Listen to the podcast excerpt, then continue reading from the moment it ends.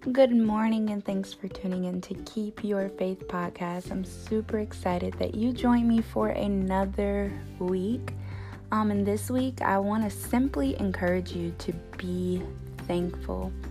I think that it's so easy for us to want and desire things, and God's word tells us that you know, whatever we ask for, He'll do it for us as long as it's according to His will. So there's nothing wrong with asking God for things.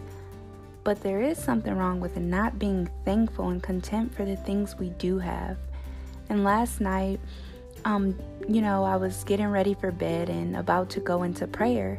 And typically, you know, I like to pray for other people or pray for things or, you know, just uh, let my requests and lay my burdens, honestly. Sometimes I'm just like, God, this is just too much.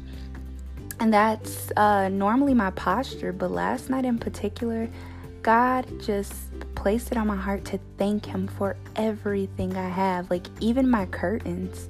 I thanked Him for water. I thanked Him for the ability to have lips that work. I thanked Him for my toes and for my mattress and for my pillowcases. And sometimes we're like, okay, I should have those things. But I thought about the fact that there are some people who don't. And I'm not thankful just because other people don't have it or just because I do, but I'm thankful for what God has given me. And I'm thankful for the things that I can't yet see, but more importantly, I'm thankful for the things I do see. We get so caught up in wanting more and desiring more and wanting to get to the next level. And again, there's nothing wrong with that. You should want more and to do more, but are you losing sight and canceling out the things that you do have? So I want to encourage you again this week to be thankful. Think about some things you can thank God for and thank Him, thank Him, thank Him because He is so amazing. And God God wants to give you more. But again, are you content? Are you content with what you do have? You want more shoes, but have you thanked Him for the ones on your feet? So I just want to leave you with that.